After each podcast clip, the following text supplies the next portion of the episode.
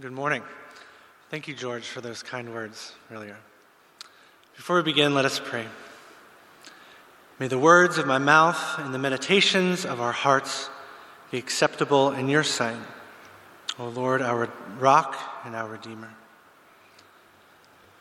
So, the theme of this week's chapel message uh, can be found in the word hope.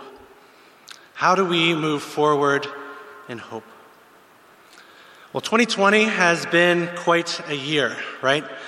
I think we could all collectively take a long, deep, big breath and let it out with a sigh, right? And each of us, I'm sure, is able to create a, a big, long list of things that have made this year tough on us. For me, one of the hardest parts about 2020 has been being across a, an international border from home. As George said earlier, I'm from the States. I grew up in the Pittsburgh area. And one of the things I was really looking forward to doing this year was spending some time with my family and especially with my sister and her kids. Uh, my nephew is turning two, well, he turned two in June, and uh, she had another baby in early March. And so I was really looking forward to spending so much time with them this year. But of course, as you can imagine, uh, the pandemic is not letting that happen. Um, but more than that, uh, one thing that has made this year hard was that uh, the two remaining grandparents that I had both have died over the last eight months. So my grandma passed away back in March, uh, a week after my niece was born. Uh, and then uh, just last month, uh, my grandfather, who would have turned 98 years old yesterday, uh, he passed away. And so, as you can imagine, it's hard to uh, live across this border and, and try to figure out how do I go home and how do I mourn, and then come back and spend two weeks in quarantine by myself with all that grief. Uh, it can be quite tough. Now, that's not to cast any shadows on all the, the good things that have happened this year, even amidst right, the pandemic. And there's so much that we can be thankful for. But our grief, our emotional strain, and the simple fatigue that can accompany this season in our lives, right, these are things that we need to spend time thinking through, allowing ourselves the space to process it all and perhaps moving forward, uh, remembering both the things which we've lost as well as the good things that are to come. All right, so, how does hope fit in to all of this? As a starting place for my reflection, I was asked to consider a short line from Psalm 71, which is translated in the New International Version. As for me, I will always have hope. I will praise you more and more. Now, hope is a strange thing. Not all hope is the same. Not all hope is pointed in the right direction. And sometimes we have a misplaced hope, so that when inevitable disappointment and failure come, or even just simply grieving over something, we often attribute that uh, to God.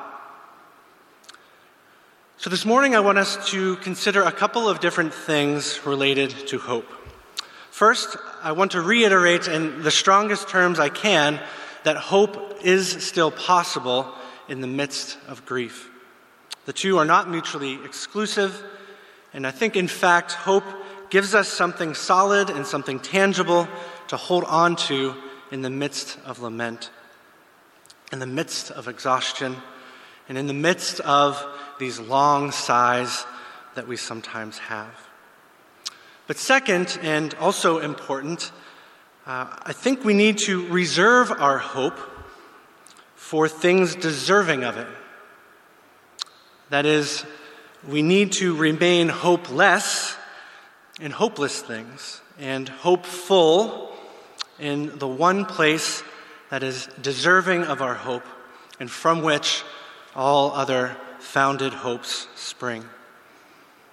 So, if we begin to answer this question, where do we go now? Where, how do we move forward? With the wrong foundation, then I think our hopes are only going to be dashed.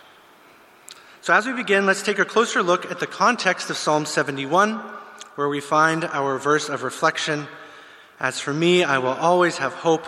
I will praise you more and more. In the Hebrew text, Psalm 71 does not have a superscription. But in the Septuagint, the Greek version of the Old Testament, we do find a title that says pertaining to David. And in the book of Psalms, this Psalm 71 comes almost at the very end of the section of the book called Book 2, with Psalm 72 bringing this stretch of Psalms to a completion.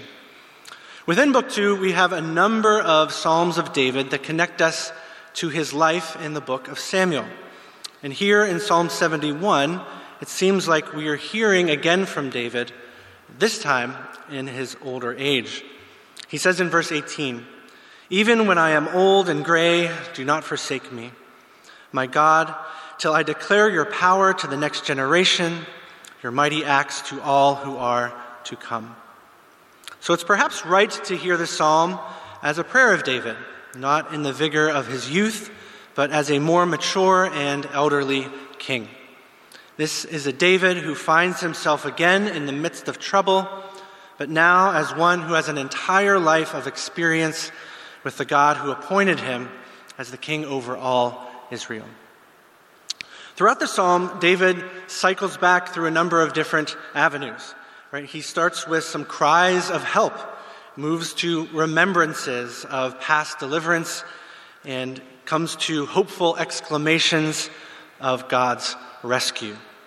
And so he cycles back through all of these different areas.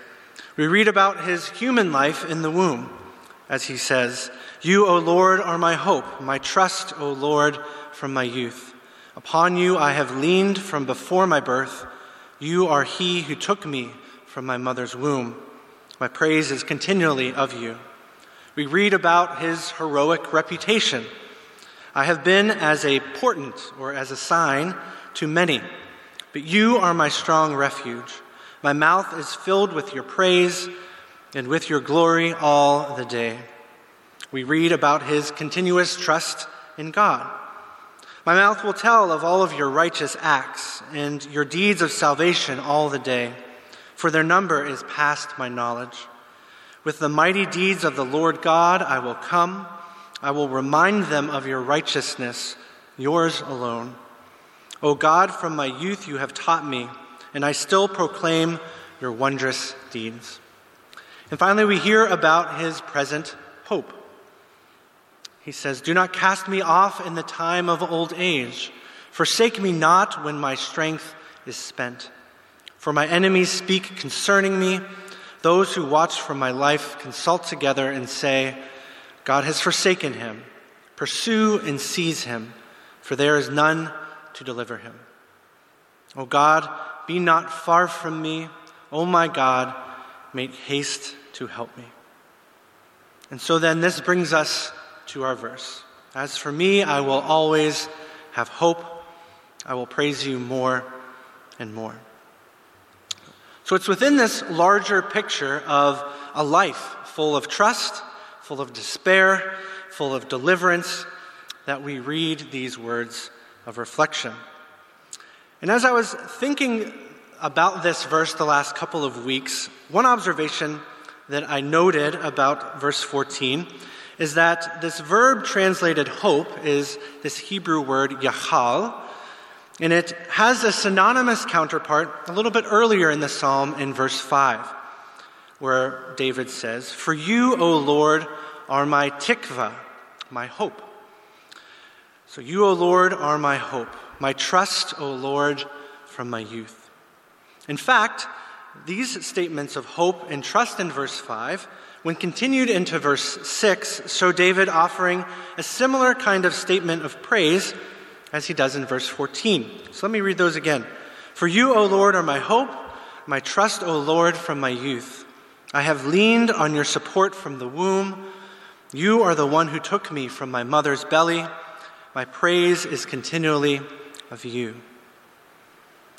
While in his mother's womb, David, right, is utterly helpless. He cannot fend for himself, he cannot provide for himself, and he probably doesn't even understand what it means to trust in himself yet. Right? So he must rely on outside help in order to survive. So fast forward to the end of his life, right? Elderly King David, right? Using this kind of imagery. Right? He's now in a similar kind of situation. He is helpless, and he needs the Lord to act for him once again. And so he waits. As one scholar noted, this verb yachal, right, to hope, in verse 14, it suggests an attitude of expectancy or waiting, looking for something to happen. The expression then is one of hope. It's of expectation. It's a ready but patient hope. It's a hope clued into the patterns of God's rescue from trouble. Just as God was there to provide for him while he lived in his mother's womb, so now, in his old age, David can patiently but expectantly look for God's provision. David, however, is not content just to sit back and wait for all this to happen. Even before the deliverance comes, his long standing anticipatory hope has taken root and it blossoms into an ever increasing praise. So, looking again at verse 14, we read, I will wait continually and then increase upon all your praise. Now, the way we quoted this verse earlier from the NIV, right, the second part, uh, I will praise you more and more. But when we look at the Hebrew of this verse, uh, the word praise is not the verb, right? So I will praise you more and more, right? It's a verb there, praise. But in this verse, the word praise is a noun. Right? It's referring to praise that is being offered to the Lord, your praise. The main verb here is actually a verb that uh, introduces this idea of something that's increasing or something that's being added to something. So while praise features predominantly here, the syntax wants our attention to focus not on the praise per se, but on its increase, right? The increasing of praise. And what's kind of cool about the verb form that's here is that it suggests that this increase of praise will come about as a result of David's hope, right? So it's praise that comes out of hope. So, drawing out these kind of verbs, maybe I can offer this paraphrase of verse 14. O God, I will expectantly wait for you to rescue me. And as I do, I will joyfully increase my praise of you. The flowering of praise blossoms from the fertile hope of, or sorry, the fertile soil of patient hope. So, where do we go now as a Tyndale community? How does this strange hope of David connect with us? So, as we said, Psalm 71 is the prayer of an aging David, one who's well seasoned and well acquainted with both suffering at the hands of his enemies and deliverance provided by the Lord. In looking back over his life, he sees this pattern of divine salvation. Now, when I look at my own life and think about God at work, uh, I find it often hard to see these same patterns at work. Not that they're not there, but that they're just very hard to see. Right? Though there may be certain events that we are able to see God's hand at work clearly within, I think in most cases we're left somewhat in the dark, only seeing through the glass dimly, as it were. It's difficult for us to speak with the same kind of confidence that David has when we look at individual events in our own lives. Right? How do we make sense of some friends or family who suffer through tragic miscarriage, right? While other friends and family have successful after successful pregnancies. Where is God's hand in that? How do we figure that out? What's God trying to teach us? Is God trying to teach us anything? Is that even the right kind of question to ask? And how would we tell someone in the midst of that tragedy to just have hope Right? What does that even mean? And is that something that's even appropriate to say? So sometimes we're stuck here in this strange place of ambiguity. Right? We're looking for signs of significance, for places to latch onto for hope, but we're looking at transitory events. At best, they are only partial signifiers of ultimate things. How do we find hope in a loved one who dies after a long and brutal bout with cancer? Or in a friend who has had their lives unchangeably altered by tragedy? Or in Sam, the seeming randomness involved in who lives or who dies in seemingly natural events? right? Like earthquakes or hurricanes or forest fires, floods, tsunamis, whatever it may be. Or in our season, right, of global pandemic, where millions have died at the hands of a virus which is indiscriminate in who it infects and in whom it kills. So, where is the pattern of David's deliverance here? What kind of sign is David for us. Where should we put our hope? Should we put it in the outcome of transitory events or things like elections, marriages, health, wealth, or even our career success? Or in acts of deliverance like David experienced? Is that where hope finds its foundation?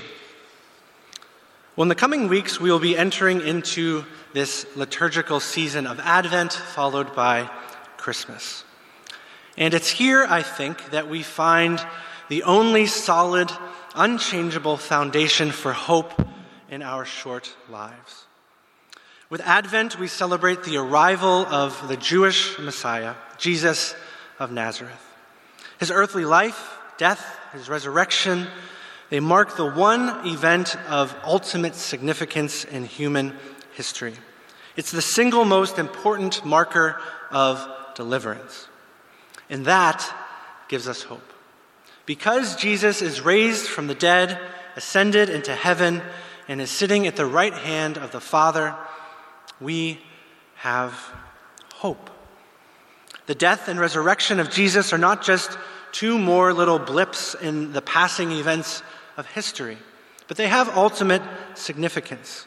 Jesus not only breaks the pattern of death, but defeats death once and for all. So, all this sickness, this disease, this suffering, this death, all of this tragedy, right, every, all of these things that are always there surrounding us, ready to pounce on us, ready to bring the brutal realities of life into full view, right? They're not the end of the story. They weren't the end of Jesus' story, they weren't the end of David's story, and they are not the end of our stories either. As the Apostle Paul notes in 1 Corinthians 15, if Christ has not been raised, your faith is futile, and you are still in your sins. Then those who have fallen asleep in Christ have perished. If in Christ we have hope in this life only, we are of all people most to be pitied. But in fact, Christ has been raised from the dead, the first fruits of those who have fallen asleep. So, as Paul writes, if Messiah Jesus has not been raised from the dead, if this decisive and definitive act of God's salvation did not in fact take place, then not only is our faith pointless and our sins not forgiven, but all of this suffering, all of this misery, all of the tragedy that we go through, that's all that there is. Death awaits us, and only death. If our hope is centered on the situations and the events of this life only, through all its ups and downs, then Paul writes that this is a hope to be pitied. It's a pitiful, hopeless hope. But that doesn't need to be the case. There is a place of hopeful hope, of founded hope. It's in the resurrection of Christ, the place we look for patient endurance and ultimate hope is the resurrection of Jesus Christ. It's in the Son of God's own obedience, suffering, death, and resurrection that the patterns of David's suffering and deliverance, and indeed our own patterns, find their completion. So, it is for the return of Christ and of our own resurrection from the dead that we can pray alongside David in Psalm 71 I will wait continually and then increase upon all your praise. It's in the midst of trials and tribulations we can hold fast to the truth that Christ has been raised from the dead, and we can pray with David in Psalm 71 You who have made me see many troubles and calamities will revive me again. From the depths of the earth, you will bring me up again. So may we, with David and all the saints, pray in patient, enduring hope as we celebrate the advent of the Messiah, in full and longing expectation that Christ will lead us through all our present troubles as we await his return and the kingdom come. Amen.